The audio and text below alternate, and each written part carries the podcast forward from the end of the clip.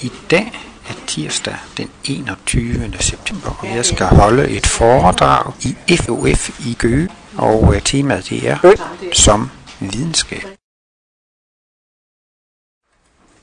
Inge Frederiksen, der har været med til at arrangere de her foredrag i FOF i Køge, kunne ikke komme i dag. Hun er på kursus i Martinus kosmologi op i Martinus Center, og eftersom jeg har været her nogle gange før, så tænkte jeg, at jeg godt selv kunne klare. Ellers så kan jeg jo byde velkommen FOF's vegne her i Køge til efterårets andet foredrag. Svend Ove Rosten, han holdt jo det første foredrag for 14 dage siden. Og mit foredrag i dag, det hedder Bøn. Bøn som videnskab. Og det synes jeg jo er sådan en interessant titel, for normalt så forbinder man jo sådan noget som bøn og meditation med noget helt andet end noget, der har med bøn, noget, der har med videnskab at gøre. Men hele Martinus arbejde, det er jo noget, han selv kalder for en åndsvidenskab. Martinus han går ind på det åndelige, det psykologiske område på en meget videnskabelig og en meget logisk måde, og derfor kunne det måske også være interessant at høre, hvordan Martinus ser på det her med bønden ud fra en logisk synsvinkel. Man kunne tro, at Martinus han har lavet en filosofi, som han har udtænkt, og han har en masse teorier. Men han forklarer selv, sådan forholder det sig ikke. Han siger, at han har haft en særlig udviklet intuitionsevne. En særlig udviklet åndelig sanseevne. Han taler om, at da han var 30 år, han fik en meget udvidet bevidsthed. Han fik kosmisk bevidsthed. Og han fik altså en ny sanseevne, som gjorde, at han kunne sanse bag ved det fysiske. Og han sagde også, at han kunne sanse nogle åndelige love, nogle åndelige lovmæssigheder, nogle åndelige principper, som har eksisteret også før han blev født. Så han er slet ikke ophavsmanden til det. Det er jo ligesom, man må, kan jo ikke sige, at det er Newton, som har opfundet tyngdeloven. tyngdeloven, den eksisterede jo lang tid før Newton kom på banen, men han opdagede, at der var en lovmæssighed. Og der har Martinus altså, kan man så også sige, opdaget en lang række lovmæssigheder, og han har ligefrem kunnet opleve dem intuitivt. Så for Martinus så er der altså tale om, om lovmæssigheder og realiteter. Og for Martinus så ligger der altså nogle, så er bøn en realitet. Det er noget, der virker, det er noget, der har en funktion. Men bøn er også lovbundet. Der findes altså visse lover og regler for bønden. Der findes så at sige ikke et eneste en eneste energiform, uden den følger en lovmæssighed. Selv er jeg uddannet til kemiker og fysiker, så jeg er jo helt med på, at alle kemiske og fysiske stoffer reagerer lovmæssigt. Jeg er også med på, at sådan noget som elektromagnetisme reagerer lovmæssigt. Og der er vi jo næsten ved at være på vej ind på det åndelige område. Så derfor synes jeg også, at det er naturligt nok, at hvis vi taler om åndelig energi, hvorfor skulle der ikke også være lovmæssigheder og regler, der gør sig gældende? Jeg kan ikke forestille mig en kemi, som ikke en, et stof, som ikke følger en kemi. Vi taler også nogle gange i dagligdags taler om, deres pe- personkemi passede godt sammen, eller deres personkemi passede ikke sammen. Og det synes jeg egentlig er et godt udtryk, det med personkemien, for vi har jo alle sammen en række energier, vi bruger, og så er det så, hvordan vores energier passer med andre. Jeg har også læst biologi, og der er jo også lavet en stor videnskab ud af, hvordan en organisme fungerer. Og det er faktisk også det, man skal have fat i for at finde ud af, hvordan bønden fungerer. Så skal man også have fat i, hvordan organismen fungerer. Martinus arbejder med et kosmisk gudsbegreb. Man kan på en måde sige, at Martinus giver en ny definition af Gud, og det er måske ikke helt ligesom i kirken. Martinus, hvis man skal gøre det meget kort, så definerer Martinus Gud som alt. Gud er alt. Altså Gud er simpelthen summen af alt, hvad der eksisterer. Det vil simpelthen sige, at der er ikke noget uden for guddommen. Altså Gud er simpelthen alt, hvad der eksisterer. Og så har Martinus jo forklaret øh, et livsenhedsprincip, som går ud på, at vi mennesker, vi er opbygget af organer, men øh, organerne det er ikke bare sådan levende kødklumper. Hver enkelt organ er et levende væsen med en jeg-fornemmelse. Og organerne igen, de er opbygget af celler, som hver for sig også har en jeg, en jeg-fornemmelse. Og cellerne er bygget op af molekyler, så det er altså livet, der er bygget op, ligesom man kan sige, den her historie med de kinesiske æsker, det er noget med, at lige snart man åbner en æske, så er der en æske indeni, og så åbner man den æske, så er der en æske indeni, eller I kender måske det med de russiske dukker, så lukker man op, og så er der en dukke indeni, og så lukker man op igen, så er der en dukke indeni. Jordkloden, det er også et levende væsen. Solsystemet, det er også et levende væsen. Vores mælkevej eller galaksen er også et levende væsen. Så vi ser altså både i mikrokosmos og makrokosmos. Det er alt sammen liv inden i liv, inden i liv, inden i liv. Hvor vi kunne ikke være levende, hvis jordkloden ikke var levende. Vi kunne ikke leve på månen som en død planet. Men jorden, den kunne ikke være levende uden solskin. Hvis ikke der var solskin, så var der ingen fotosyntese, så var der ingen planter og dyr. Det vil sige, at vores jordklode er nødt til at leve inde i et levende solsystem. Ikke? Og jeg er nødt til at leve inde i en levende jordklode. Alle levende væsener er nødt til at leve inde i et andet levende væsen for at have levende livsrum. Og alle levende væsener er nødt til at være opbygget af levende væsener. Altså opbygget af levende organer, der er opbygget af levende celler, der er opbygget af levende molekyler. Og det fortsætter i det uendelige nedad, forklarer Martinus. Men vores sansevner, de slutter jo der. Vi kan jo også se, der er galakser og grupper af galakserne efterhånden, så kan vi heller ikke følge med længere opad. Men det er jo nemt nok at forstå princippet i det, at det vil fortsætte i det uendelige. Det her symbol, det kan man næsten sige, det er ligesom det her, I har set i fjernsyn med fraktalerne. Øh, en, en, en fraktal, det er sådan en matematisk figur, jeg tror han hed Mendelbrot, Mandelbrot, som har lavet en formel, som gør, at så kan man se sådan en smuk farvefigur, så går man ind i en detalje, og så bliver den forstørret op, og så går man ind i en detalje i den, og så bliver den forstørret op, og så går man ind i en detalje i den, og så kan man se, at man kan blive ved med at rejse i det uendelige nedad i detaljerne, men det kommer sådan en visse gentagelser. Man kan se, at nu kommer det samme mønster igen, og man kan også fortsætte den anden vej opad. Og der får man jo netop takket være matematikken en fornemmelse af, at man kan fortsætte i det uendelige nedad, og man kan fortsætte i det uendelige opad. Så til sidst så kommer man altså til, at der findes et, ja man kan sige, hvis man tager summen af alt liv, så bliver det jo så til sidst at man får et levende væsen. Altså, hvis man tager summen, så, så kan det jo ikke være flere, så er det jo kun én sum. Og hvis man tager summen af alle levende væsener, så kan det jo nødvendigvis ikke være noget dødt, det må jo være noget levende. Men summen af alt, hvad der eksisterer, det har så ikke nogen begrænset størrelse. Det er uendeligt. Altså uendeligt og evigt i størrelsen, så det vil altså sige, at, at verdensaltet, alt hvad der eksisterer, det er uendeligt. Der er godt nok nogle astronomer, der mener, at universet har en størrelse på 15 milliarder lysår. Men det er jo bare vores teleskoper. Vores teleskoper kan se 15 milliarder lysår ud i universet. Men det er da ikke vores teleskoper, der bestemmer, hvor stort universet er. Men man kan godt forstå, at de kan jo ikke regne med mere, end vi kan måle med vores teleskoper. Men altså, jeg, ved ikke, jeg kan slet ikke forestille mig, at der er en grænse, så siger man, så er det ikke noget udenfor. Hvis jeg kom til, jeg vil da gerne lige prøve at se, om jeg ikke kunne stikke armen ud på den anden side. Jeg kan simpelthen ikke forestille mig, jeg har ikke fantasi til folk, at det skulle slutte. Det må simpelthen, men det er selvfølgelig et, et vanskeligt begreb, men i så fald så skulle guddommen altså være, være, et, være øh, sådan et uh, uendeligt helhedsvæsen eller alvæsen. Så for at forstå noget af bøndens natur, så kunne man måske også begynde at forestille sig det her med, hvordan, hvordan virker min organisme? Jamen, det er da kun godt, at organerne samvirker. Hvis mit hjerte siger, i dag vil jeg ikke sende blod til lungerne, så, så bliver blodet jo ikke ildigt, og så dør hjertet jo selv. Så det, det står hjertet sig jo ikke ved.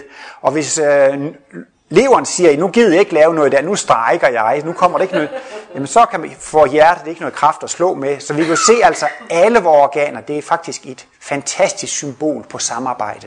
Alle organer arbejder sammen til fordel for de andre, og cellerne arbejder sammen til fordel for de andre celler, ikke sandt? Det, det er et perfekt samarbejde. Og der kommer man så også ind på, hvis en organisme skal fungere, så nytter det ikke noget, at et organ er egoistisk og ikke vil arbejde sammen med de andre. Men hvis man arbejder for helheden, så kommer det til at gå godt. Og cellerne, det er ikke godt, hvis det er nogle celler, der arbejder meget egoistisk. Det kan jo forekomme i, for, i forbindelse med cancerceller. Det skulle være nogle meget egoistiske celler de vokser og formerer sig bare og tager næringen og stjæler fra andre celler og er helt hensynsløse.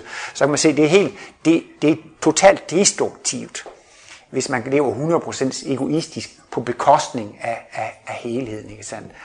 Og øhm, Martinus er inde på, at der forekommer faktisk også bøn i vores organisme. Hvis vi for eksempel er meget trætte, så får vi en fornemmelse af træthed, og vi begynder eventuelt at gabe. Det siger Martinus. Det er vores mikroindivider, som faktisk beder om at få hvile eller søvn. Det er altså faktisk, øh, vi kan jo ikke mærke, nu er den celle blevet træt, og nu er den celle blevet træt, og nu er den celle blevet træt. Men det når frem til mig som en træthedsfornemmelse, og i virkeligheden er det en kollektiv bøn fra mange celler om at få hvile, at de beder så om det. Og så oplever jeg mikrovæsenernes kollektive bøn som en bøn om hvile.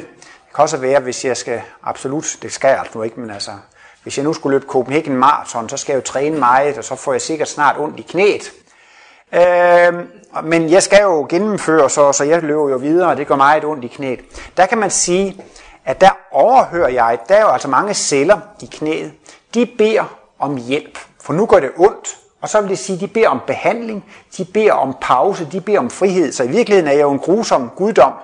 Hvis jeg fortsætter med at løbe, så er jeg jo en værre tyran. Men det er bare en anden måde at opfatte bøn på.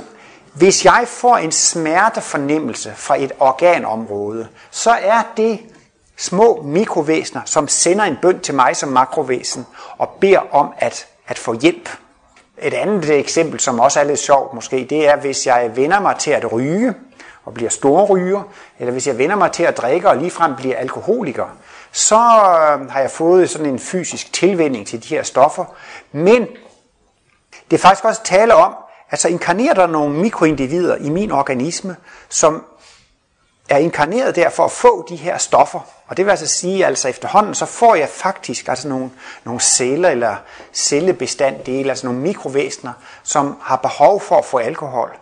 Og øh, så kan det jo for eksempel komme til, at man prøver at sige, nej, nu skal jeg stoppe. Stop med at drikke, stop med at ryge. Og så kan man mærke, at det er tit meget svært at holde op. Og det skyldes faktisk, at man er befolket af et helt univers af mikrovæsener, som gerne vil have det her. Og når man så vil til at holde op, så beder de altså en bøn om at få det, de her stoffer. Så derfor kan man sige, hvis nu man siger, nej, nu, hvis en alkoholiker siger, nu skal jeg holde op med at drikke, så får han alligevel lyst til at drikke. Og det er virkelig en kollektiv bøn for de mikroindivider, som har vendet sig til alkohol. De beder om at få alkohol. Og det kan, den kollektive bøn for disse væsener opfanger makroindividet som tørst efter alkohol. Eller at man bliver man, man simpelthen får trang til en smøg, ikke sandt? Så, så, så skyldes det altså, at nu vil man stoppe, men der er nogle mikroindivider, som har vendt sig til det, og de går altså krav på, at nu vil de have deres mad, eller der, det de, de er inkarneret herfor, og så, så oplever man det som, som trang til at ryge. Det er bare lige nogle små eksempler på, hvordan faktisk, at bøn, det er noget, som forekommer i vores egen organisme, og vi er egentlig en god guddom for vores organismer, hvis vi tager hensyn til, nu er der noget, der gør ondt, nu er der noget, der ikke smager godt, nu er jeg træt osv. Det har jo også været meget om, at man skal faktisk lære at lytte mere til sin krop. Det er sådan noget, jeg har hørt sådan i almindelige hvad hedder, sundhedsudsendelser i radioen, ikke? at man skulle i langt højere grad lægge mærke til, hvad siger min smag mig? Hvad siger min smag mig? Smager det godt, eller smager det? Og så skulle man virkelig rette sig efter det, og så øh, man kan sige, at første gang måske man drikker noget brændevin, eller første gang man ryger en cigar, så smager det jo ikke godt. Og det er jo faktisk også at lytte til sin krop. Så siger den stop. Det, det er usundt. Og øh, det er altså også meget vigtigt altså ikke at presse organismen. Hvis man er træt, så skal man ikke blive siddende ved computeren en time eller to mere. Så er det faktisk altså bedre at lytte til den bøn for sin mikroindivid og lægge sig hen at sove. Martinus er jo inde på, at der findes nogle naturlove. For eksempel kan man ikke gøre en handling, uden det har en konsekvens. Vi kan ikke gøre noget som helst, uden der har konsekvenser for os. Og øh, han øh, taler altså om en karmalov eller en skæbnelov. Det er jo ikke så videnskabeligt bevist, men jeg vil sige, at det nærmeste, jeg i universitetskrise er stødt på skæbnelov eller karmalov, det er inden for psykologien. Der er mange psykologer, som øh, arbejder med familier, og som arbejder med forskellige personalegrupper. Øh, der var faktisk en gang, at Freud fik en patient, hun var meget hysterisk, og så kom hun i behandling hos Freud, og så kom hun så og blev god igen, og så blev hun sendt hjem til familien, og så blev hun hysterisk igen. Og så blev hun så sendt hen til Freud, og så reparerede han hende, og så blev hun sendt hjem igen, og så blev hun syg igen. Og så var det jo nogen, der fandt ud af, at man kan ikke behandle individ alene. Man skal behandle hele familien, man skal behandle hele gruppen. Hvis det er et problem i en personalegruppe, så hjælper det ikke bare, at man tager en enkelt ud og behandler vedkommende. Man skal behandle hele gruppen. Og det er psykologerne så nået frem til. Hvis en person i en familie gør sådan imod familien, så gør familien sådan mod personen. Og hvis en person i et familie udvikler et hysterisk symptom, så reagerer familien sådan, og så... Eller altså simpelthen på en arbejdsplads, så kan psykologer forudse, at hvis der er en i en arbejdsgruppe, som reagerer sådan, så vil arbejdsgruppen reagere sådan mod det individ, ikke? Og det er jo altså meget tæt, synes jeg, på skæbnelov. Altså at, at de finder i hvert fald lovmæssigheder på, at når man agerer sådan mod omverdenen, så agerer omverdenen sådan imod mig. Og det er altså faktisk det er egentlig, det ligger i det med skæbneloven eller karmaloven. Ikke? Altså hver gang vi gør en handling mod omverdenen, så har det altså en, en konsekvens mod os. Og, øh, men Martinus øh, ser det altså lige så, lige, så, lige, så, lige, så, kan man sige, lige så konkret, som der er en tyngdelov, med at tingene de, de falder ned. Det er jo sådan meget, meget kontant og konkret. Men Martinus kunne altså med sit åndelige sansapparat se, at hver gang vi har gjort en handling, så går der rent bogstaveligt talt en energi ud fra os, og den bliver sendt ud i en, i en kurvet bane, og øh, denne energi vil altså på et eller andet tidspunkt komme tilbage til en selv. Så det vil altså sige, at alle de energier, der kommer til en, eller kort sagt alt, hvad man oplever, det er noget, man selv har sendt ud. Det er altså en, en, en, en skæbnelov, en, en lovmæssighed. Med hensyn til bønden, så er dens mening ikke, at den skal ændre på naturloven, og det kan bønden ikke. Det er jo det her, når man skal ind på det med bøn og meditation, at man kan bede om forskellige ting, og øh, så ved man ikke rigtig, hvornår man kan få det eller ikke kan få det, eller hvad der kan ske.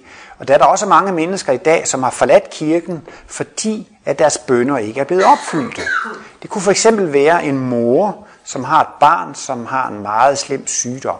Og moren hun beder inderligt morgen, middag og aften og måske endnu mere, om at barnet skal blive rask. Og hun beder, hun beder, og hun beder år ud og år ind, og der sker ikke noget. Barnet bliver ved med at være syg. Og så kan det jo godt være, at en sådan kvinde til sidst mister troen på Gud. Nu er jeg timevis, dagligt, i overvis. Jeg har bedt og bedt og bedt og bedt, og der er ingenting er sket. At hun mister tilliden til Gud, fordi der ikke, der ikke er sket noget. Men der er Martinus altså inde på, jamen der findes altså nogle skæbnemæssige konsekvenser, og øh, de ting, de skal altså ske, for at vi kan komme frem i udviklingen, for at vi skal lære den fysiske verden, det er en livets skole, hvor vi får nogle erfaringer, som vi skal lære af, vi skal udvikle os. Det kan også lige frem være jo altså, at der er et barn i familien, der dør, og det øh, kan være meget ubehageligt for barnet selv, og øh, det kan også være meget ubehageligt for familien, og så kunne man også have bedt om, at det ikke måtte ske. Men vi skal gøre utrolig mange erfaringer for at blive fuldkommende mennesker. Udviklingsmål, det er, at vi skal blive perfekte væsener, fuldkommende væsener. Vi skal blive kærlighedsvæsener. Et, et fuldkommet væsen, det er et væsen, som kun kan være til gavn, glæde og velsignelse for levende væsener. Så det vil altså sådan set sige, at et fuldkommet væsen, det er et væsen, der opfører sig ligesom Kristus. Så man kunne egentlig sige, at vi skal alle sammen blive Kristusvæsener. Eller man kan sige, at vi skal alle sammen blive gudevæsener. Altså udviklingens mål er, at vi simpelthen skal komme til at praktisere al kærlighed og næste kærlighed. Men spørgsmålet er jo, hvor får man denne kærlighedsevne fra? Kan man studere sig til den på universitetet?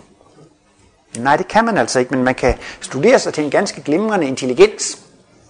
Jeg kan anbefale matematik og kemi og fysik og økonomi og sådan noget. Det er en vældig træning for intelligensen, fordi det er bøger, der er skrevet på basis af intelligens. I øvrigt kan jeg lige parentes sige, hvis man prøver på at forstå det, Martinus har skrevet, så er der også en god træning for intuitionen, fordi Martinus' værk er et intuitivt værk. Det er skabt på basis af intuition, og når man prøver på at forstå det, så giver det også sådan lidt øvelse for vores intuition. Det kan til nøds være, hvis man, det er jo ikke min stærk side, men jeg har hørt om folk, som læser poesi, at det stimulerer følelseslivet. Altså, øh, hvis man læser meget poesi og digt og sådan noget. De har også skrevet meget på basis af følelser. Det kan til en vis grad bringe ens følelsesliv i svingninger. Men det, der primært gør, at man lærer at udvikle følelsen, det er simpelthen, at man føler. Basis for udvikling, det er erfaring og oplevelse. Træning og øvelse. Og det vil altså sige, skal man udvikle sine følelser, så må man altså føle. Og så er det jo netop, har man følt meget smerte og lidelse, så får man udviklet sine følelser, og man får dertil en evne til at føle med andre. Og det er det, det hedder medfølelse. Har man selv lidt meget, så får man en medlidenhed. Selvom man ikke selv lider, så kan man sætte sig ind i, hvordan andre har det. Jeg ved ikke, om I kender sådan fra fjernsyn, hvis man ser en film, hvor der er en, der tager et barberblad eller en skarp kniv frem og sætter den på, på huden, og Altså, man kan næsten ikke kunne se på det, og lige pludselig så kommer der to bloddråber, og man, man, kan slet ikke, man kan slet ikke klare det. Hvordan kan det være, at man reagerer så stærkt på det? Det er, fordi man selv har prøvet at blive skåret i. Altså, man, man kender følelsen. Altså, det er jo bare et billede, man ser, der man kan skrue ned for lyden. Men altså, det reagerer i ens eget nervesystem, når man ser det. Hvorfor gør det det? Det er fordi, det er noget, man genkender. Det er noget, man selv har oplevet. Og det vil altså sige, at, at, at frugten af smerter og lidelser og sygdom og problemer, det er medlidenhed, og det er medfølelse. Og medlidenhed og medfølelse, det er det samme som humanitet og kærlighed. Derfor er der altså nogle ting her i livets skole, den bliver man nødt til at opleve for at lære det. Vi kan ikke blive fuldkommende kærlighedsvæsener, men fuldt udviklet med lidenhedsevner og medfølelse. Man har medlidenhed og medfølelse med alle levende væsener. Man kan ikke komme til det, uden selv at have oplevet det. Og derfor vil det altså faktisk være imod livslovene, hvis man altid med bøn kunne fjerne smerter og lidelser. Så vil man faktisk aldrig komme ud af dyreriget. Man vil ikke, man vil ikke få, få beriget sit følelsesliv. Det er meget ubehageligt, men det er godt, at det kan lade sig gøre. Og det er også der, Martinus har sagt, at mørket og smerten og lidelsen, det, det er godt nok. Det er ganske vist meget ubehageligt, men det er godt, fordi det er med til at udvikle vores følelse. Så siger han, at det er et ubehageligt gode. Og så har vi også det behageligt gode. Så alt, hvad vi kan opleve, er i virkeligheden såre godt. Men det viser så bare altså, at det kan ikke nytte noget, at man tror, at man med sin bøn kan ændre på skæbneloven, og at man kan fritage andre fra smerte og lidelse, fordi så vil udviklingen gå i stå, og så skulle vi blive ved med at gå rundt i den her jammerdal. Så skulle vi blive ved med at være her i, i dyreriget. Det er nu bare lige en lille vits, jeg har op fra, fra Martinus Center i Klint. Det er sådan et kursuscenter oppe i Nykøbing Sjælland, og der er også en campingplads, og der er der tit nogle campister, de er slemme til at glemme at vaske op. Og der er rigtig mange mennesker på campingpladsen, så det er altid kedeligt at se alt det opvask, der står og flyder i campingkøkkenet. Så der var jo også en i sin desperation, der satte et skilt op. Vask op efter dig, ellers så kommer du aldrig ud af dyreriget.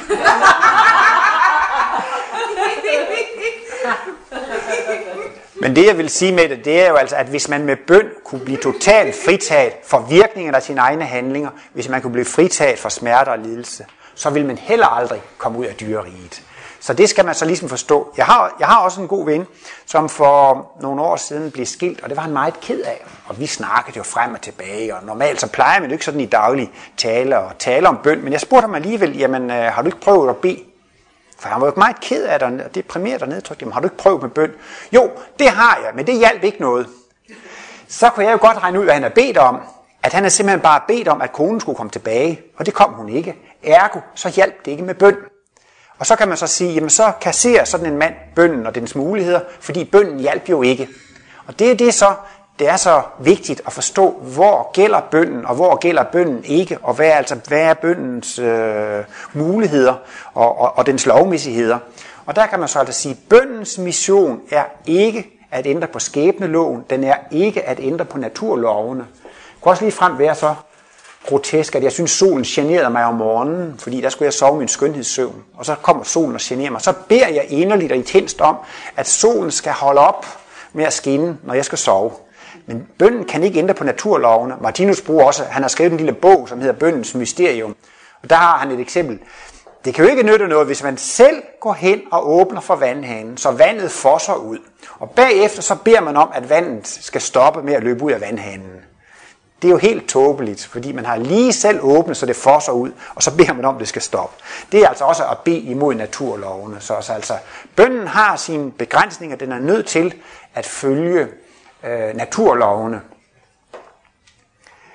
Men øh, bøn har en funktion, blandt andet med, at den kan give kraft og styrke, energi, inspiration. Det kan være mennesker, som har en meget svær livssituation. Der er meget smerte og lidelse, de er meget nedtrykte, de har store besværligheder, og det er næsten ikke til at holde ud. I en sådan situation, der kan man bede. Der kan man altså bede til livet. Til, man kan bede til den organisme, som man, man er inde i. Ikke? Det var det, jeg sagde før. Hvis det går ondt i mit knæ, eller hvis jeg er søvnig, så beder mine mikroindivider til mig om hjælp og hvile. Ikke? Og det vil altså også sige, hvis jeg har det meget svært, så kan jeg også godt bede til den organisme, som jeg lever inde i. Ikke? Og der anbefaler Martinus, man kan lige så godt bede direkte til Gud, ikke? fordi det er jo chefen i det levende univers. Jeg har en kammerat, han vil, en bekendt, han vil absolut ikke sige Gud, så han siger galaksechefen. det vil altså sige, at han har jo lært så meget kosmologi, så han kan se, at Mælkevejen er et levende væsen. Og det vil altså sige, at der må jo være en chef for Mælkevejen, ikke? Og det kalder han så galaksechefen. Når jeg galaksechefen vil åbenbart ikke, at jeg skal have job her, og galaksechefen vil åbenbart ikke det. Så det synes jeg også selv er lidt, lidt, lidt, lidt morsomt, men måske alligevel også lidt udtryk for, at man har lidt distanceret forhold til, til, til Gud. Det, det er det ikke noget at sige til. Det er faktisk noget, man sådan gradvist skal træne sig op til. Jeg har kendt til Martinus kosmologi lige siden jeg var en teenager, og til at begynde med, så synes jeg, at det mest interessante, det var kosmisk kemi og reinkarnation og karma og skæbner og talentkerner og polforvandling og hvordan altså hele mekanismerne, hvor det hele gik til, ikke sandt? Altså det der med bønd, det lå mig meget fjernt. Men det er sådan set noget af det sidste, jeg begyndte at interessere mig for i Martinus verdensbillede. Og for mit eget vedkommende, så kommer det altså på banen, når jeg er syg og deprimeret og har store problemer. Man kan have det så dårligt, så man til sidst ikke ser anden udvej end at bede. Sådan har det sådan set fungeret for mig. Og det vil sige, at mange begynder at bruge bønden, når de er i deres livs sværeste situation. Så begynder de gradvist at bruge bønden. Men bønden har et langt større formål. Martinus har nogle intuitive et intuitivt overblik, som faktisk gør, at Martinus med fuld logik kan sige, al livsoplevelse er det samme som bøn. Og det lyder jo lidt mærkeligt. Hvordan kan al livsoplevelse være det samme som bøn? Jo, jeg tror da godt, I kunne være med til en definition af, at bøn, det er samtale med guddommen. Bøn, det er kommunikation med det levende univers. Det er altså kommunikation med helhedsvæsenet, totalvæsen, universvæsen, hvis man ikke er så glad for, for det religiøse begreb, men det er det samme. Det er altså samtale med guddommen. Men der er det så, at traditionelt, så ser man kun den telepatiske kontakt som bøn, ikke? Altså, man, man, man, man skal folde hænderne og ligge på knæ, og så beder man til Gud, og så laver man sådan en tankekoncentration. Man kan sige, det er sådan en gammel klassisk form, men det er altså også en telepatisk kontakt, man rent faktisk får med dette helhedsvæsen. Det spiller ingen rolle, om man forstår Martinus verdensbillede, eller man er religiøs, eller man er et naturmenneske i junglen. Altså hvis man på en eller anden måde koncentrerer sine tanker og retter det mod helhedsvæsen eller totalvæsen, så får man kontakt. Uanset hvilket udviklingstrin man måtte stå på, og uanset hvor god en intellektuel forståelse eller indsigt man har i det. Men det, der er det nye i Martinus verdensbillede, det er jo netop det, at alle levende væsener er celler i guddommen. Eftersom Gud er summen af alle levende væsener, så er altså alle levende væsener celler i guddommen. Og så får man så et helt anderledes forståelse af livet, fordi at der findes i virkeligheden ikke venner og fjender. Alle er celler i guddommen. Altså alle er guddommelige væsener. Og alt hvad jeg oplever via mine venner og via mine fjender, det er noget, som livet vil fortælle mig det er noget, universet vil fortælle mig, eller det er noget, Gud vil fortælle mig. Og derfor er der egentlig ikke nogen dårlige mennesker, nogen gode mennesker, eller venner eller fjender. Det er alle sammen celler i guddommens organisme. Så har jeg selv udsendt nogle ubehagelige energier, og så må der, så nogle ubehag, så må der komme noget ubehag tilbage igen nogle redskaber, som, som kan gøre det. Men det, der er det interessante i Martinus verdensbillede, også i forbindelse med bønden, det bliver jo simpelthen det, at man møder Gud i den ydre fysiske verden. Hver eneste gang, jeg har et møde, det kan også godt bare være med en kanariefugl eller en hund, men altså også med et menneske, så har jeg altså et møde med guddommen. Det kan også godt være, at jeg går fuldstændig alene i fjellene i Norge eller ude i skoven. På en måde så er det også en måde at møde guddommen på. Altså man, man møde, man, det er ens oplevelse af om, omverdenen. Det kan man faktisk godt sige. Man kan faktisk godt få styrket sit gudsforhold af, hvad natur elsker. Netop også fordi jo altså, at alle disse fantastiske skabeprocesser, jeg er jo selv som biokemiker, biokemien, det er jo cellens kemi, jeg bliver så fascineret af, hvordan det hele er skruet sammen. Det slår altså Novo Nordisk og Lundbæk og alt muligt andet med genialitet. Hvor genialt sådan de her levende celler fungerer. Det er jo så, gen... og så er det ovenikøbt meget smukt og skønt og vidunderligt. Så på en eller anden måde kan man godt nogle gange få en ydmyghed over for naturens genialitet. Ikke sandt? Og det er på en måde med lidt religiøst udtryk, det er jo faktisk en slags gudsfrygt, man får ved, selvom man er naturvidenskabsmand, at få, få en slags ærefrygt eller en slags beundring for, hvor er det dog genialt, hvor er det dog fantastisk. Men det kan også være på et mere følelsesmæssigt grundlag, man går ud i naturen og synes, hvor er det dog smukt, hvor er livet dog herligt og fantastisk. Det er jo helt vidunderligt smukt. Det er altså også, kan man sige, en Guds oplevelse, man der får. Man kommer jo faktisk også nærmere universvæsenet eller Guds væsen med, med sådan en indsigt. Men det der altså der er det nye i det, det er altså, at man faktisk møder Gud i alle ting. Og øh, på den måde, så bliver al livsoplevelse faktisk kommunikation med guddommen. Og det vil sige altså, hvis der er nogen, der roser mig og er glad for mig, jamen så er det faktisk universvæsen eller guddom, der er tilfreds med mig, og man kan nyde, at livet er udtryk for kærlighed, livet er godt, livet er en fordel, livet er for mig. Så er der så nogle dumme svin, som skælder mig ud og kritiserer mig, nogle irriterende nogen, ikke sandt? Men der er det så, at der gælder det om at se, det er stadigvæk liv, som fortæller mig noget. Det er universet, der fortæller mig noget. Det er en lektie, jeg får her i livets skole. Det er en uddannelse, jeg får her i livets skole. Det er ganske vist ubehageligt, men det er en fordel for mig, for det giver mig den erfaringsdannelse, der er nødvendig for at komme frem i udviklingen. Og det er jo noget, der tager lang tid at træne og øve sig i, at se anderledes på livet, ikke sandt? Altså ligesom at begynde at forstå, at det er Gud, der taler til mig. Man kan sige, at i tusinder, 10.000, 100.000, måske millioner af år, så har vi mennesker været vant til at se verden i sort-hvid. Det vil sige, der er venner, og der er fjender. Der er dem, der er for mig, og dem, der er imod mig. Ikke sandt? Altså, som i dyreriget og indianer, så det er familien og stammen, de er for mig, og næsten alt muligt andet, du, de er jo fjender. Man ved aldrig, hvornår man bliver overfaldet af andre indianer, eller af vilde dyr, eller af vikinger, eller hvad det kan være. Altså, vi, og så ham, der, han er irriterende, han kritiserer mig hele tiden, han modarbejder mig, men ham, der, han hjælper mig, han er flink. Så vi har altså sådan en træning i at skille det i sort-hvidt. Og det er jo så altså, kan man sige, noget, noget helt banebrydende i Martinus arbejde. Det er, at vi skal til at holde op med at se det hele i sort-hvidt. Man skal lære at se, at det hele er såre godt. At det hele er udtryk for noget, som, at, at livet er en fordel for mig. Livet, det er noget, jeg kan glæde mig over. Altså, livet er på intet tidspunkt imod mig. Livet har den hensigt med mig, at jeg skal udvikle mig til at blive et kristusvæsen eller et gudsvæsen. Altså, oven i købet er det ikke bare sådan, at det altid er undervisning og opdragelse. En gang imellem her i livet, så er det jo ren underholdning og kærlighed, og livet er skønt og vidunderligt. Men når det er lidt hårdt med modgang og besvær, så skal man forstå, det er ikke en djævel og onde magter, som er imod mig. Og det er heller ikke tilfældigheder, som bare rasler ned over mig.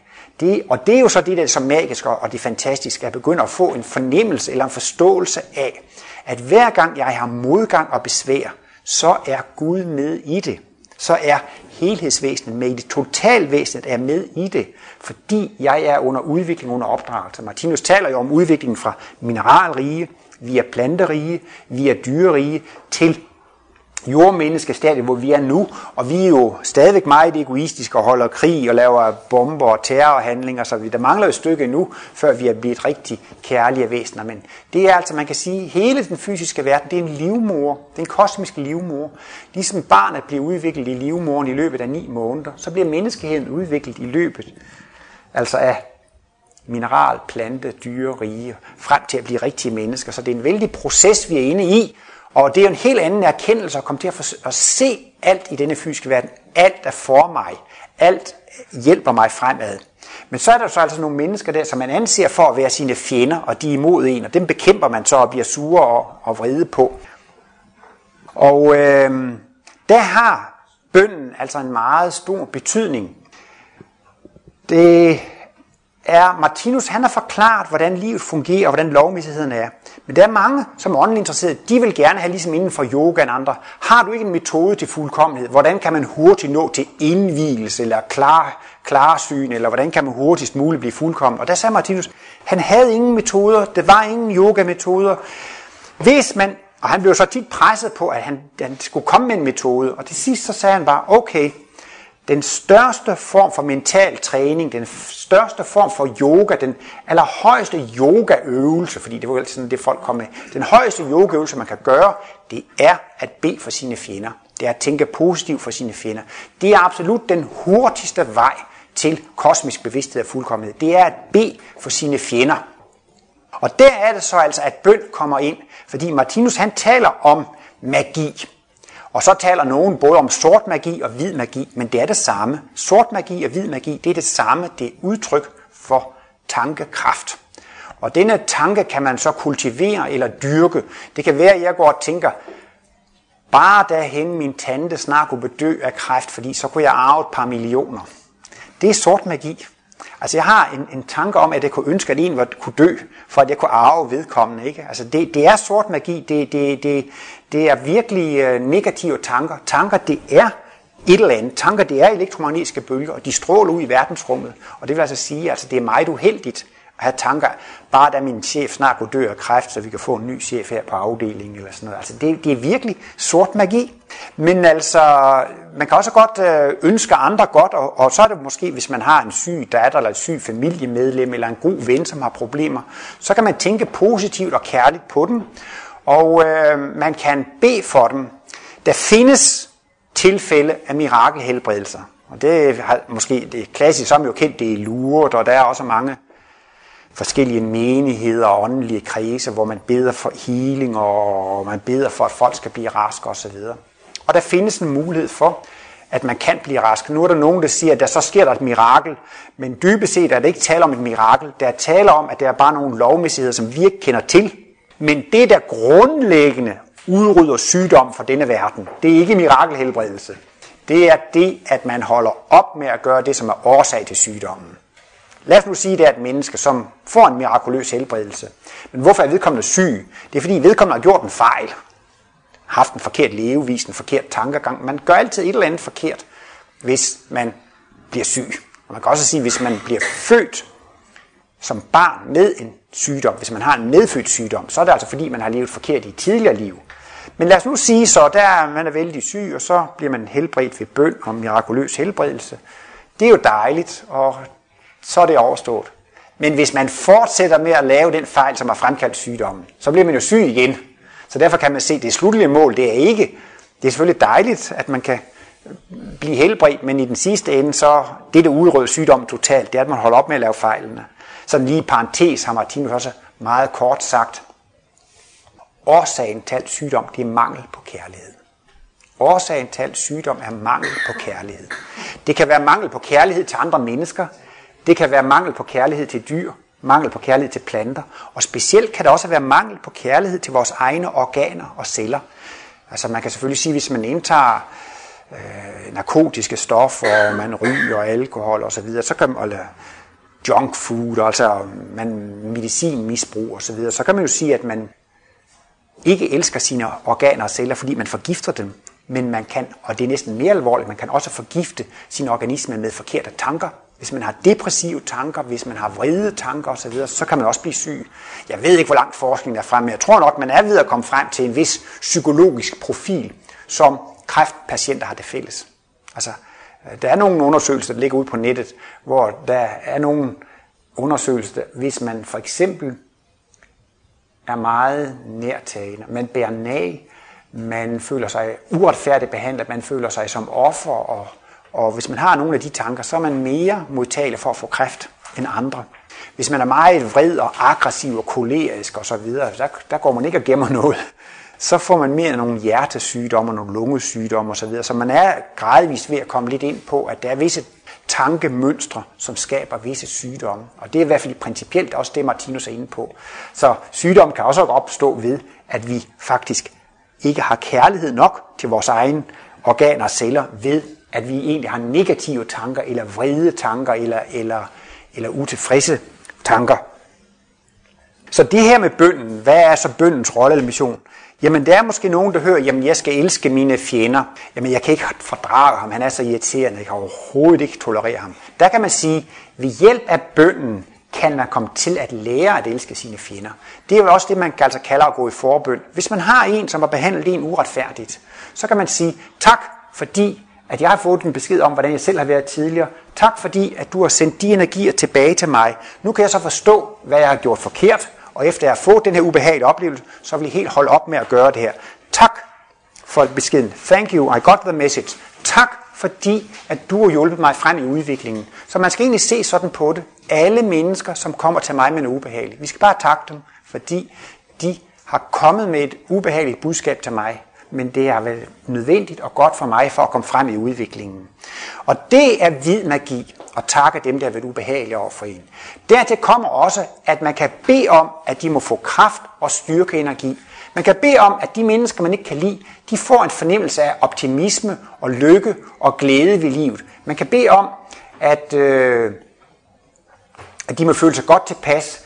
Øh, og ved at træne og øve, og det er altså også det, Martinus kalder, det er den højeste form for yoga. Og det er en af de måder, som bønden kan bruges på, og som bønden virker på. Der går lige frem en energibue fra den, der beder til den, der bliver bedt for.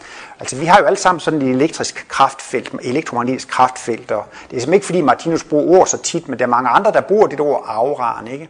Og det vil altså sige, hvis man beder, det kan også være, at altså man kan bede for venner og syge i familien, man kan også bede for sine fjender, og det virker på samme måde. Der går altså en lys energibue, det går en, en energi fra den, der beder, og den slår ind i auraen på dem, der bliver bedt for.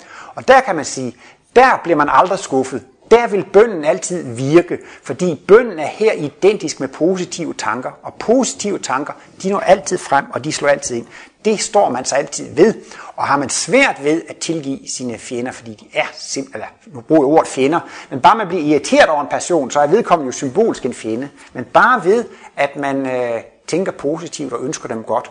En anden lille øvelse, man kan gøre for folk, man ikke kan lide, det er, at man kan forestille sig, at de er på et højere trin i udviklingen, at de er længere frem i udviklingen. Så kan man prøve at tænke på sine fjender. Se, hvor elsket han er. Se, hvor populær han er. Se, nu kommer han der og spreder lys og lykke og glæde og varme. Se, hvor glade de alle sammen er for ham. Det er jo ikke det fjendebillede, man helst har. Man vil jo helst se, at han har fiasko, og jeg har succes. Der kan I se, jeg havde ret, og han havde fejl. Sådan ser man jo egentlig tit på det, at man vil egentlig på en måde helst have, at det går ens fjender og uvenner dårligt, fordi at, og de, så kan de jo se, at jeg havde ret, og de havde ikke ret. Men det er jo på en måde altså også en slags sort magi, og det er altså virkelig en god øvelse at forestille sig det, man ikke kan lide i positive omgivelser osv. Om ikke andet, så kan man også prøve at forestille sig dem, som sagt, længere frem i udviklingen, hvor de har gjort så mange erfaringer, at de er populære og elskede. Det er virkelig noget der, man kan bruge bønden til. Der har den stor kraft. Et andet område, hvor bønden kan bruges på, det er et område, hvor man kan få vejledning og hjælp i livet. Det, øh, Martinus fortalte jo tit selv, at han levede et helt almindeligt liv. Han var ligesom alle andre. Men han sagde, at han havde en lille hemmelighed, og det var bønden. Og den havde han medfødt. Fra han var helt lille barn, så havde han bønden med sig. Og øh, hvis han var i en situation, hvor han ikke vidste, hvad han skulle gøre, så bad han om at få at vide, hvad Jesus ville have gjort i den her situation. Han prøvede sig altså at forestille sig, at nu var han i en situation. Hvad ville Jesus gøre i den her situation? Så kunne han mærke, nej, det kunne Jesus ikke gøre. Så gjorde han det ikke. Og så andre gange, så bad han, jo, det kunne Jesus godt gøre. Og så gjorde Martinus det.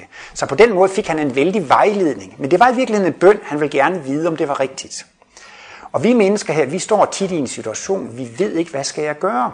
Det kan være en konflikt på arbejdspladsen, en konflikt i hjemmet, man kan have stor besvær, og man ved ikke, hvad man skal gøre. Der har bønden en mulighed. Og det er netop det ved det, hvis man beder om at måtte gøre det rigtige. Og hvad er så det rigtige? Det rigtige, det er det mest kærlige. Det er det, der er til gavn for helheden. Og det er jo der, vi har vores store konflikt.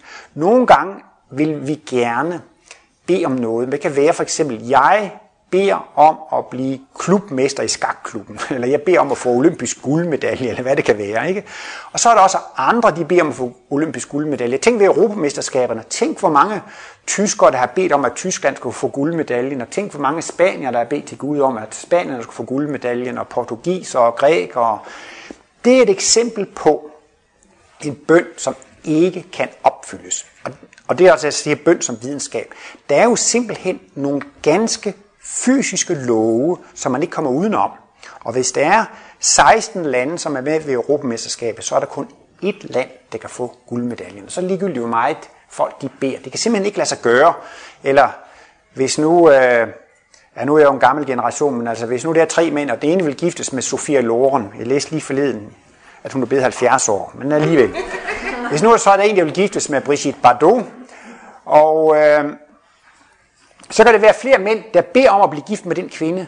Jamen hvis der kun er en, der kan blive gift med hende, så nytter det jo ikke noget. Selvom livet var nok så velvilligt indstillet over for alle mennesker, så kan det simpelthen ikke lade sig gøre, når hun kun kan gifte sig med en. Det vil altså sige, at der er nogle begrænsninger i bønden. Og det er simpelthen ren fysiske begrænsninger. Det er simpelthen ikke nok.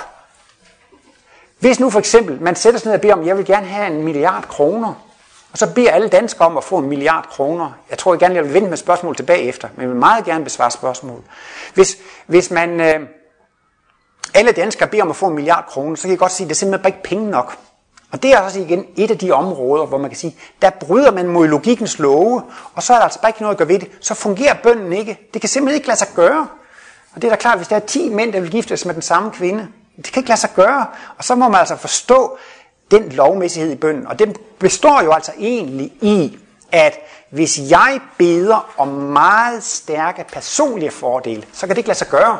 Altså hvis jeg beder om egoistiske fordele, som går ud på, at jeg får så store fordele, at det skader andre, så kan det ikke lade sig gøre. Og det er da logisk nok, hvis det hele er en levende helhed, en levende organisme, så dur det jo ikke, at der er nogle celler, som ønsker så store fordele, at de dør rundt omkring. Altså, det, det, det strider jo mod lovene, og derfor må man altså prøve at forstå, hvis man skal forstå bøndens natur, at hvis man har nogle meget egoistiske bønder, som skaffer mig store øh, rigdom og fordele og så videre, ikke sandt? på bekostning af andre, som gerne vil have haft det, så kan det ikke lade sig gøre. Der skal være en balance og en ligevægt i det. Det sidder så også i fader, hvor giver os i dag, hvor daglige brød og så videre. Man må gerne bede om at få de ting, der skal til for, at man kan opretholde øh, et naturligt liv. Altså at man... Øh, det er da ikke nogen fordel for helheden, at jeg skal gå rundt og sulte og være halvt og være syg osv. Så, videre. så er det jo en syg celle. Det bedste bidrag, jeg kan give til helheden, det er at holde mig selv sund og rask. Jeg holdt engang et foredrag nede i Tyskland i noget, der hedder Albert Schweitzer House. Og ham, der var leder der, han var besat af ideen om at tjene Gud og hjælpe andre mennesker. Og han hjalp morgen, middag og aften, og de ringede tidligere og silde, og han hjalp og så videre. Og han så mere og mere træt ud, for hver gang jeg kom derned til sidst, så tænkte jeg selv, han ligner jo døden for Lübeck. Og han sagde bare, jamen jeg skal hjælpe Gud, jeg skal hjælpe.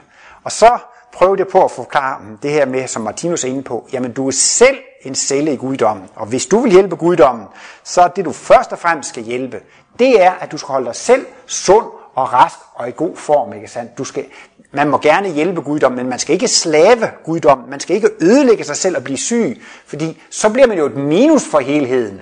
Ja, der er et plus for helheden, hvis jeg klarer mig selv sund og rask og normal, jeg har energi og, og fungerer godt. Derfor kan helheden aldrig have noget imod, at jeg har en bøn om, at jeg må fungere godt. Det vil sige, at helheden kan aldrig have noget imod, at jeg for eksempel beder om at få kraft, styrke og energi til at leve. Helheden kan heller ikke have noget imod, faktisk, at jeg beder om at få mit daglige brød, min seksualitet og, og, og mit selskab osv. Så længe det hører ind under det, der hedder naturligt behov, så er det ikke spor egoistisk at bede om at få opfyldt sine naturlige behov. Jeg har en kammerat, som også er interesseret i det her. Han sagde engang, han ville så gerne have et nyt arbejde, han ville så gerne have en kæreste, og han ville gerne have en ny lejlighed. Og han prøvede virkelig at forestille sig, at den pige, hun skal være den og den type, og sådan og sådan det. Hun skal måske være åndelig interesseret, og hun må ikke være ryger, og så videre. Og så ville han gerne have et arbejde af den og den karakter, og så kunne han godt tænke sig en lejlighed, der var sådan og sådan, ikke? Og jeg ved ikke, hvor lang tid det gik, et halvt år et helt år, men alle ting gik i opfyldelse, ikke? Og det behøver jo ikke nødvendigvis at være egoistisk og mod livslående, fordi hvis det ligger inden for de naturlige behov, og hvad, hvad det er til gavn for helheden, det kan være, at det virkelig var til gavn for helheden, at han var glad og godt tilfreds, og det er også andre, som skal have lidt seksualitet, og når man skal arbejde, skal man også hjælpe andre osv. Så, så der er mange bønder, som man godt kan bede, så længe det ligger inden for rammerne af de naturlige behov, så kan de sagtens gå i opfyldelse. Og det er faktisk lidt, ligesom Martinus sammenligner det lidt med sådan et familieliv. Øh, hvis nu der er nogle børn, der siger, vi keder os. Jamen, øh, hvad har I lyst til? Så siger de ingenting. Så er det ikke til at finde ud af, skal man tage i Legoland, skal man tage i Tivoli, skal man gå ud? Hvad vil I lave? Siger ingenting. Der er mange, der netop har det der med bønden, jamen jeg skal ikke forstyrre guddommen eller sådan noget.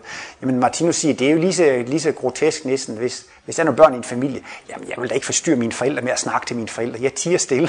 Det må da være utrolig belastende for forældre, at sådan en lille autist til at gå rundt der, der slet ikke vil snakke med dem. Så, så, så det er slet ikke at forstyrre forældrene, at man har en normal kommunikation eller en normal samtale. Og sådan ser Martinus altså også, at i virkeligheden er det også helt forkert og sige, at jeg vil ikke have noget med helheden at gøre, jeg vil ikke have noget med Gud at gøre, altså jeg vil ikke have noget med helheden at gøre, jeg vil ikke relatere til helheden. Så, så, så, så, så, så det er jo meget nemmere, hvis børnene siger, må vi ikke godt få lov at gå i Tivoli? Så siger forældrene, nej, det koster for mig. Nå, ja, må vi så ikke have lov at gå på bakken? Ja, så skidt, det kan vi godt. Jamen, det er meget nemmere for forsyn eller guddommen at tage stilling til, hvad der skal ske, hvis man kan specificere sin drøm eller sine ønsker. Der var engang en mand, en medarbejder, han havde en chef, som var meget, meget syg, og han blev ved og blev ved med at presse Martinus på, om Martinus ikke ville gå i forbøn for denne chef. Og det brugte Martinus normalt ikke sin tid på, fordi han skulle jo bruge sin tid på at skrive sine bøger. Men så gik han med på det. Så sagde Martinus til ham der, jamen, øh, hvad hedder sygehuset? Hvad hedder afdelingen? Hvilken gang og hvilket nummer ligger han på? Ham medarbejderen det tror jeg at du kunne finde ud af med din kosmiske bevidsthed, Martinus. Behøver du virkelig at få gang og nummer og stu? Ja, siger Martinus, så er det meget nemmere for forsynet at opfylde bønden. Så det kan man altså sige, hvis, hvis der er noget, man beder om og gerne vil have opfyldt, så er det altså tit en stor lettelse for forsynet, hvis man specificerer sin drøm meget klart og tydeligt. Så det gør ikke noget, man beder om, jeg vil meget gerne have til Hawaii, og jeg vil bo i Honolulu, og det skal være sådan et hus. Og, og altså, man må gerne bede om det. Og så kan det jo altså være, at, at det går i opfyldelse. Altså man må gerne sætte meget klar og specifik adresse på sine drømme, eller ønsker. Og det er jo næsten også at drømme, kan man sige. Men så er det jo altså nogle gange, man måske kan blive skuffet. Og der er det så, at man kan lave en, sætte en klausul på, som gør, at man aldrig kan blive skuffet. Og øh, Martinus siger, at det er så godt et eksempel med Jesus i Gethsemane have. Øh, det var jo altså kort før korsfæstelsen, og Jesus var jo klar over, at det var optræk til, at han skulle korsfæstes. Det var jo profeteret mange ting. Og så, Jesus har jo også en levende organisme med levende organer og celler, som han jo egentlig skulle overlade til døden, hvis han lod sig korsfæste. Så Jesus han bad om faktisk at slippe for den smerte og den korsfæstelse. Det blev bare formuleret med ordene, lad denne kalk gå forbi mig, hvis det er muligt. Det er denne kalk, så vidt jeg har forstået, sådan noget med et giftbæger. Sokrates, han døde jo også ved, at han skulle tømme giftbægeret. giftbæger. Ikke? Så hvis man altså beder om, lad dette giftbæger gå forbi mig, så beder man altså om at slippe for at tømme giftbæger. Det vil sige, man beder om at slippe for problemet. Men så lader Jesus jo til, men ske ikke min, men din vilje. Og så kom der en lysets engel og viste sig for Jesus i Gethsemane have og gav ham kraft og styrke og energi. Og så kunne han mærke, at ske ikke min, men din vilje. Det lyder lidt religiøst, men hvis man, kan, hvis man skal bruge det dagligdags økologisk udtryk, så kan man jo bare sige, jeg vil gøre det, som er til gavn for helheden. Kan man lidt økologi, så forstår man, det er ufornuftigt at forurene naturen, så kommer jeg til at leve i en forenet natur. Det er egentlig uf, u, ufornuftigt at forurene min menneskelige omgivelser, så kommer jeg til at leve i en forenet, forurenet omgivelse. Det er da meget simpelt og logisk, at jeg står mig ved at være til gavn for helheden. Og det er det, man kan lægge ind i sin bøn. Man må gerne bede om de mest specifikke, specielle ting, og bede om, at de går i opfyldelse. Men man skal bare lægge til, ske ikke min med din vilje. Og der ligger man i, hvis det er til for stor skade for helheden, så beder jeg om, at det ikke må ske. Hvis det er til skade for min udvikling, hvis det er til skade for helheden, så vil jeg naturligvis helst have, at det ikke sker. Det kan være en person, som beder om, giv mig et nyt arbejde. Jeg er så træt af arbejde. Jeg beder om at få et nyt arbejde. Jeg vil ikke være på den her arbejdsplads mere. Men ske ikke min med din vilje. Så kunne det jo være, at det var bedst for ens udvikling, at man fik lov til at arbejde fem år mere på den arbejdsplads. Og have den chef for de kollegaer. Men hvis man bare kan bede på den måde, så beder man om, så, så, så, så, så bliver man altså på den arbejdsplads. Man får ikke noget nyt arbejde, men så går man faktisk nu på arbejde med en anden indstilling. Netop den, sker ikke min med din vilje. Jamen hvis det er livets vilje, hvis det er Guds vilje, hvis det er bedst for helheden, så vil jeg gerne fortsætte med at gøre det. Og øh, nu er der bare den der lille øh, detalje med arbejde. Der findes mange forskellige typer arbejde. Der findes arbejde, hvor man skal slagte, og der findes arbejde, hvor man skal jeg kan næsten have sagt, snyde andre mennesker og handle og gøre alt muligt. Og så findes der også nogle arbejder, hvor man virkelig hjælper og er meget human og kærlig osv. Og der kan man godt få hjælp med en bøn, hvis man beder om og siger, jeg vil gerne have et arbejde, jeg vil helst ikke slå dyr ihjel i det her slagteri, jeg vil helst ikke snyde folk eller et eller andet, man nu skal lave. Hvis man så beder om at få lov til at få et arbejde, hvor man kan hjælpe andre mennesker, så vil man se, så er det meget tit, at man meget nemt kan få et nyt arbejde. Hvis man beder om, jeg vil have en arbejde, hvor jeg næsten ingenting skal lave, og hvor jeg skal have en topgage osv., osv., så kan det godt være, at, at bønden den, den ikke går i, øh, går i opfyldelse. Men bønden den udvikler sig faktisk til at blive en daglig samtale med livet. Man synes jo måske, det er lidt tosset, hvis man går og snakker med sig selv, men det er heller ikke det. Man skal egentlig begynde at gå og snakke med livet, og efterhånden få mere og mere fornemmelse af, at Livet er ikke et absurd teater. Livet er fuldstændig levende, og man taler øh, med livet ved, og man taler med guddommen ved, at man taler med andre mennesker. Jeg har selv været lidt optaget af, af, af bøger om såkaldt flow. Jeg har læst en bog om flow masters. Der er nogen, der siger, at der er et vis flow i livet. Man skal følge med livet. Man, og nu er der medvind, hvor du ikke gør det og det og det, og så følger man med livet. Og der er nogle mennesker, de kan komme med de mest fantastiske beretninger. De har haft medgang, og det suser bare sted. De siger, de er i flow, men de ligger hele tiden mærke det. Hvad siger han? Hvad siger hun? Hvor er der medgang? Hvor er der modgang? Hvor får I tilbudt noget? Hvor er der noget, der er imod? Ikke sandt? Og det er altså meget tæt på bønden. Martinus sagde jo også, at hvis man vil lave noget, og det er modstand og modstand og modstand på det hele tiden, det kunne jo være, at man gik i den forkerte retning. Og så er det nogle gange, hvis det er medvind, og det går så lidt, så kunne det jo være, at det var i den rigtige retning. Ikke? Og det mener jeg, altså de mennesker, som i den grad går op i det her med flow, det er også mange, jeg har også selv sådan lagt lidt til den tid med at tage varsler, altså hvad skete der der, og så faldt der en gren ned, eller hvad ved jeg, eller så kom der en og skældte mig ud, eller så kom der en og roste mig, og så var der en, der spurgte, om ikke skulle det. Altså hvis man virkelig har øjne og ører åbne, så er der så meget signaler, og så meget besked ude i livet. Og så er der mennesker, som ikke har så intimt i Guds forhold. De bruger ikke ordet Gud, så bruger de andre ord for det. Og så bruger de netop de der ord med flow. Så siger de, der var flow, så var det en, der gerne ville flytte, og så var man lige på en udflugt, og Der var lige et hus til salg der i den by, og lige pludselig, i løbet af nogle få dage og så videre, så lader det hele sig arrangere. Det kører bare lige derud af, ikke sandt? Men øh, det er da et udmærket måde at starte på. Det er sådan lidt mere neutralt, så siger man, livet taler til mig, der er flow i livet og sådan noget. Det er ligesom ikke så personligt. Storm Petersen sagde også lidt humoristisk, det er svært at lære en flue personligt at kende. Men øh, så må man også sige, hvordan søren skal jeg lære verdensaltet personligt at kende? Hvordan skal jeg lære universet personligt at kende? Det er nogen, der synes, den er lidt langt ude. Men i virkeligheden, så mener Martinus, det er muligt, og det er livets mål, at man skal få et personligt forhold til livet. Man skal få et personligt forhold til universet. Man skal få et personligt forhold til det levende univers. Man skal få et personligt forhold til guddommen. Men det kræver altså en meget, meget lang træningsproces, en meget lang tilvællingsproces. Og den træner og tilvælger man sig ved at begynde at lytte og se på alle signaler i livet. Altså hvis man virkelig er indstillet på at vil have hjælp af guddommen, ikke? så skal man altså også høre på, hvad der sker derude. Det kan være, at man er syg, og man beder om hjælp, ikke? Så skal man slå antennerne ud. Så kommer man til at sidde på et venseværelse, hvor det ligger et blad med helse. Og så står der noget interessant, som kan hjælpe mig. Så kommer jeg lige til at sappe ind på et helseprogram, hvor de fortæller mig noget der. Så kommer jeg lige til at gå til et foredrag. Eller så er det en, der siger, den her bog skal du læse. Altså hvis, på den måde er der også mange bønder, som, som kan gå i opfyldelse. Og jeg ved ikke, nu hopper jeg lidt i det en gang imellem, jeg er jo netop inde på det her med, med vejledning, altså bønden kan bruges som vejledning, ikke? Og det er altså, hvis man er i en tvivlssituation, man ved ikke, hvad man skal gøre, så kan man godt bede om at måtte gøre det rigtige. Og det er det kærlige. Og det er også det, der er til gavn for helheden. Og ligesom Martinus blev vejledt som barn med Jesus dække, så kan vi alle sammen få en helt fantastisk vejledning. Altså der ligger en meget speciel opgave, en meget speciel mulighed i bønden, at vi kan få så meget vejledning og hjælp fra åndelig side. Hvis vi beder om at måtte gøre det rigtige. Vi står måske i en meget svær situation. Så siger man, jeg beder ikke om den nemmeste løsning for mig, men jeg beder om den bedste løsning. Jeg beder om det, der er mest kærlige, og det, der er bedst for helheden.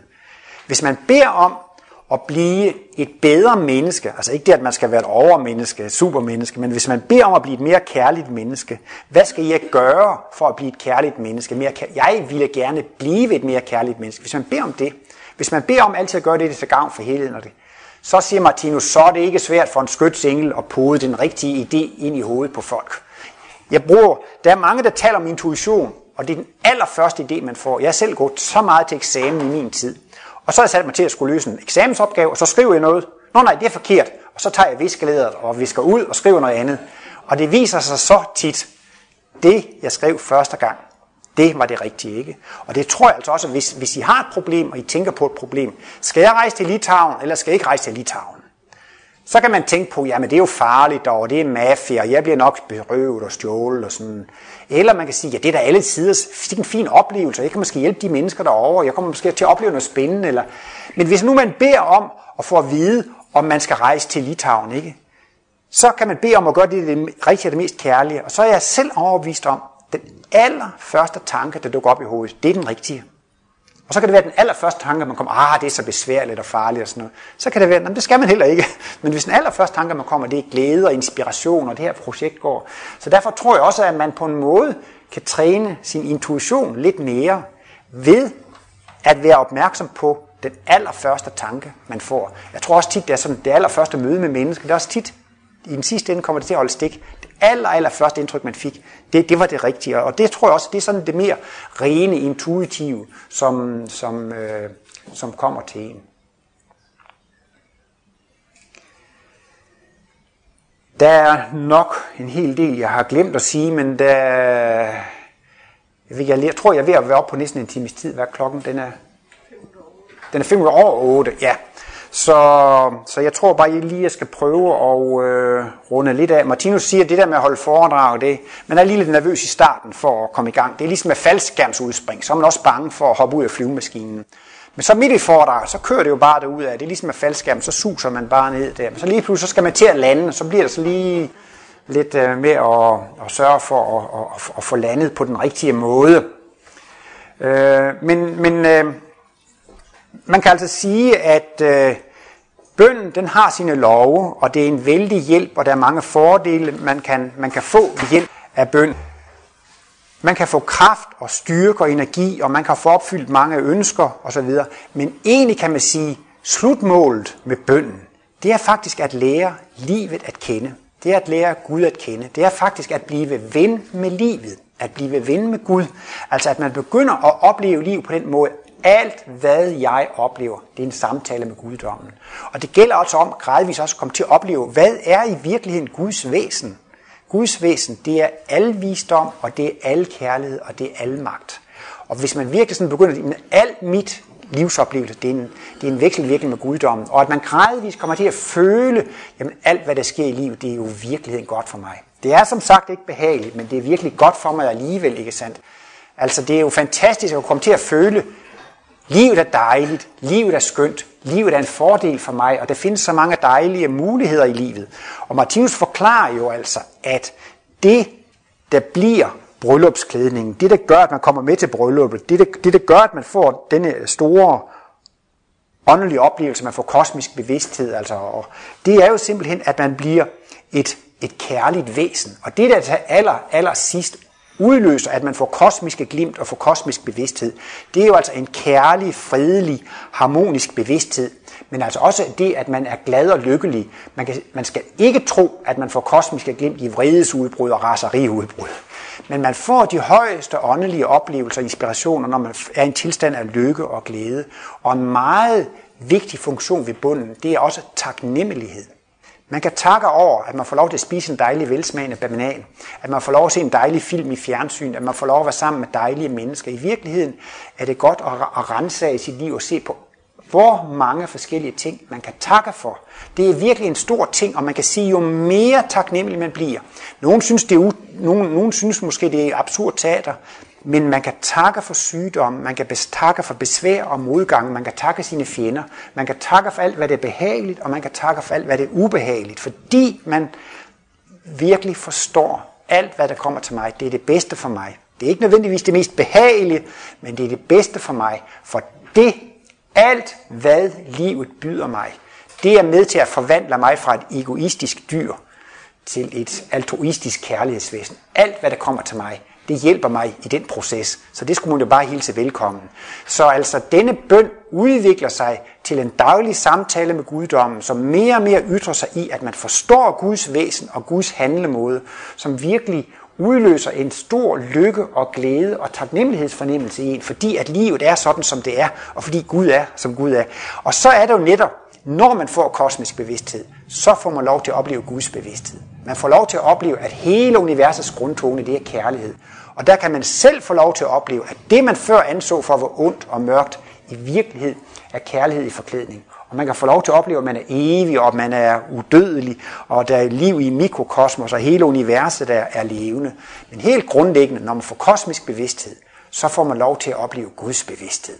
Og det er man altså på vej til, at man, er, man begynder allerede her på det fysiske plan, når man begynder at træne med sin bøn, så begynder man allerede at lære Guds bevidsthed at kende, og kan få en vis teoretisk forståelse af det, og man kan få en følelsesmæssig forståelse af ved at praktisere bønnen. Og det kommer som en kulmination, når man får kosmisk bevidsthed, og kan opleve Guds bevidsthed, og kan opleve, at alt er så godt. Tak.